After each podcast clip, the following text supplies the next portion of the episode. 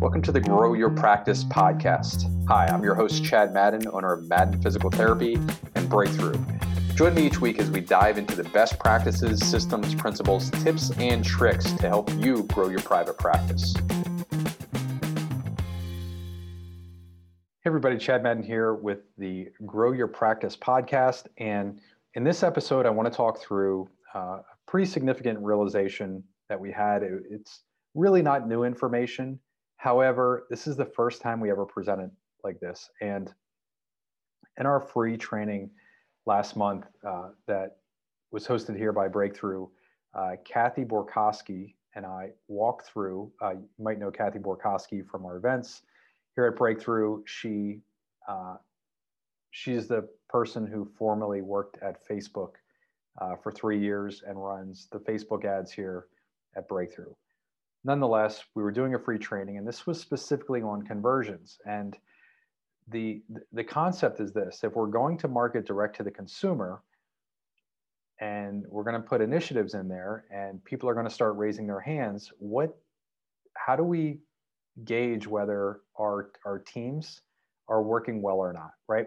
And really, what happens is, is this: we can have one practice that see, and this was uh, Kathy's example from the training, but you can have a practice who has, you know, 30, in this case, 37 people respond to their ads.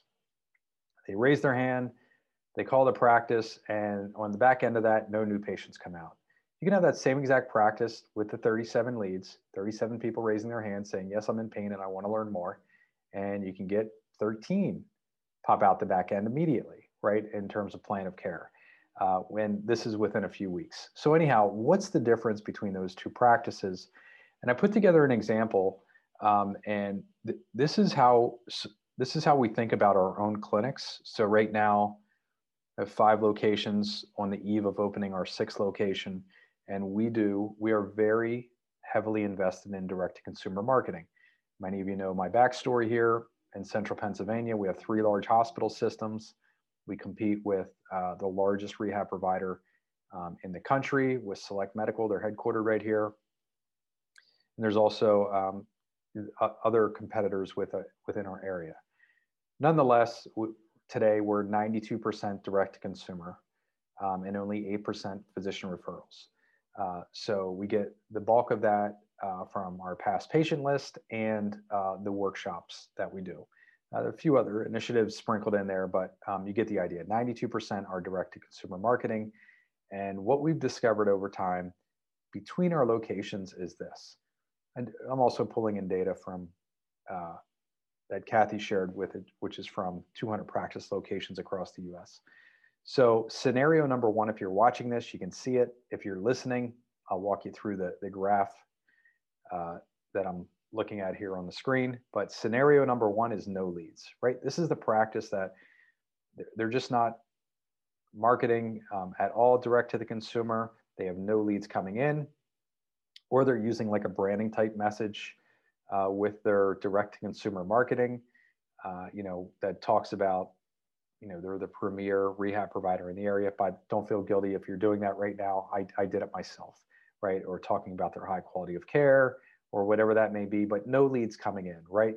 We can't track. This is this is not using uh, direct response marketing, right? And direct response marketing is where people, when they see the ad, they raise their hand and they say, "Yes, I'm interested in learning more." And that's what we're talking about here. That if we're going to be scientists in the clinic, I think we should be scientists with the marketing as well, because when we use direct to consumer marketing, when we use direct to consumer marketing, we also get uh, the benefit of that, that branding effect as well. However, it's measurable. So I just lost my screen. Hopefully we can edit that out. Great, and we're back. So scenario number one is no leads, right? This is not using direct to consumer or direct response marketing. It's all branding, right? No leads coming through. We have no appointments scheduled because there are no leads. We have no appointments kept, and we have no plans of care agreed to and we're not really sure if the marketing is working or not is what most of us say right it makes us feel good that we're doing some marketing but makes us feel bad when that rep comes back around and asks us to invest again we're not getting any plans of care on the back end or we're unsure Scenario number two is poor caller. So there are three levels of conversion that need to happen when you start doing direct to consumer marketing. The idea is let's say you're in a town and within a 10 mile radius of your practice, let's say there are 100,000 people. How many of those people have had shoulder pain within the last 30 days? Let's go conservative, say 5%. That's 5,000 people with shoulder pain in the last 30 days who could potentially utilize your services. Now, you probably don't have the space nor personnel to service 5,000 people calling your office over the next month, right? Not even close to that. Probably couldn't even handle one, well, maybe you could handle 1%, which would be 50 new patients. But you get the idea, right? There's no way we could handle all that. But direct to consumer marketing, we get some of those people, the 5,000 people to raise their hand and say, yes, I have shoulder pain. I want to learn about what I can do uh, to get back to normal naturally. So once that starts to happen and those people raise their hand and they register, they call the office, we have uh, a receptionist, a marketer, a caller, whatever you want to call that position, somebody talking with that patient initially, right? We in our practice we call it a caller, um, but you get the idea. So in this case, poor caller, 37 leads, three appointments scheduled, right? One appointment kept, no plan of care agreed to. And I have lived through this as the real number, right? So what what is the difference between a good caller and a poor caller? Well, we've looked at data and, and Kathy shared this in the training, but uh, we looked at uh, call center testing that we're doing today within physical therapy. And what we've noticed is there are some really good times to call during the day. There's a certain number of times to call, and I believe Kathy shared, you know, that's six or seven times uh, within three or four days. Um, there, there is a level of engagement that happens on the call. So if if the caller, and let's just call the, uh, let's name our caller Jill. If Jill is highly engaged with the patient, asking the patient questions about their shoulder, we know that there is a significantly higher chance that that person schedules and keeps an appointment and pops out the back end to a plan of care. We know that if Jill is primarily talking about us and how great we are in our practice and our therapist, that that person is significantly less likely to schedule an appointment, keep that appointment, and agree to a plan of care. So there is um, there's a variable that we can play, right? And we can look into. If we have a direct to consumer marketing system in place and we're generating leads, how can we look at this as an owner? Well, what we can do is we can listen to the call. Um, we we track many of our calls, uh, both in going and outgoing, and and you need that type of feedback, and you also have to have the caller um, self-analyze those calls and get better um, as they go along, right? Gauging what what's working well and what's not working well, and how they're going to change that and improve. Scenario number three on the screen here is poor PT conversion. And there, there are actually two more levels. So one is that initial caller, right? From a, receptionist, whatever you want to call it. The second one is if we're hosting, let's say, a workshop, is the presenter has to have some skill. And very quickly, that skill is during the first 50 minutes of the lecture, webinar, seminar, whatever, workshop, whatever you want to call it, during the first 50 minutes, success is really an engagement with the audience, right? If people are highly engaged, they're much more likely to schedule an appointment, keep that appointment, and go to a plan of care. If they're not highly engaged and the presenter is just speaking at them the whole time with didactic information like you and I had back in college, then guess what? They're less likely to schedule an appointment, keep their appointment, and agree to a plan of care. And then there's also that, that 10 minute closing to the workshop that can make or break, right? And this is not easy. This is not, uh, this is very new within our marketplace. This isn't something that we're used to in our industry is lecturing and presenting in a way that results in a plan of care, right? Because for 100 plus years, we were reliant on primarily physician referrals. So this is all new to us, new skills, new competencies to look at. But that second skill set is the presenter presenter skill. The third one, which is in scenario number three here, is that poor physical therapist conversion.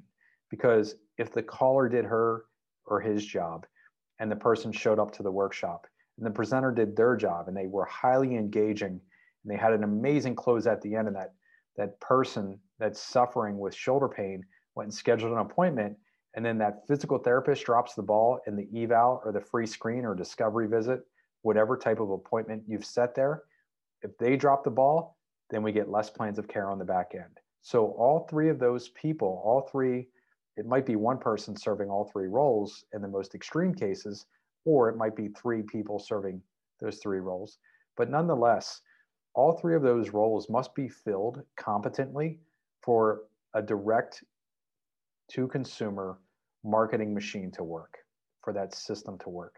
So in scenario number three, we have poor PT conversion here. We have 37 leads, 12 appointments scheduled. Six of those appointments were kept, right? And four of the six agreed to a plan of care. In scenario number four on the screen, we have growth machine. And this is where we have the same 37 leads.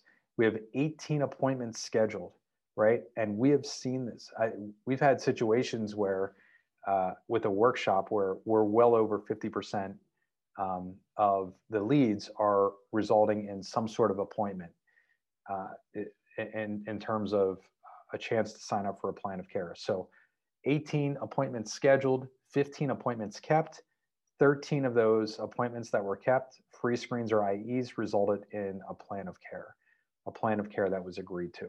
So, again, uh, just to recap here, there are three key roles when you start marketing direct to the consumer that must be competent and in place for you to maximize the plans of care that you're getting from your leads.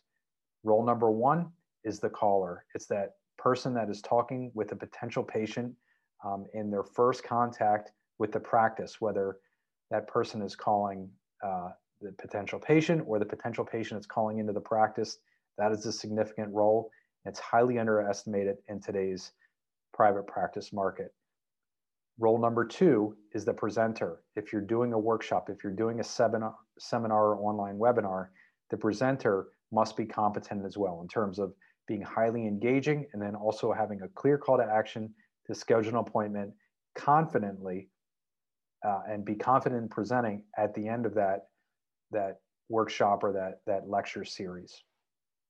And number three is that when they when the patient schedules an appointment and keeps that appointment, that the therapist that's going into the room is confident.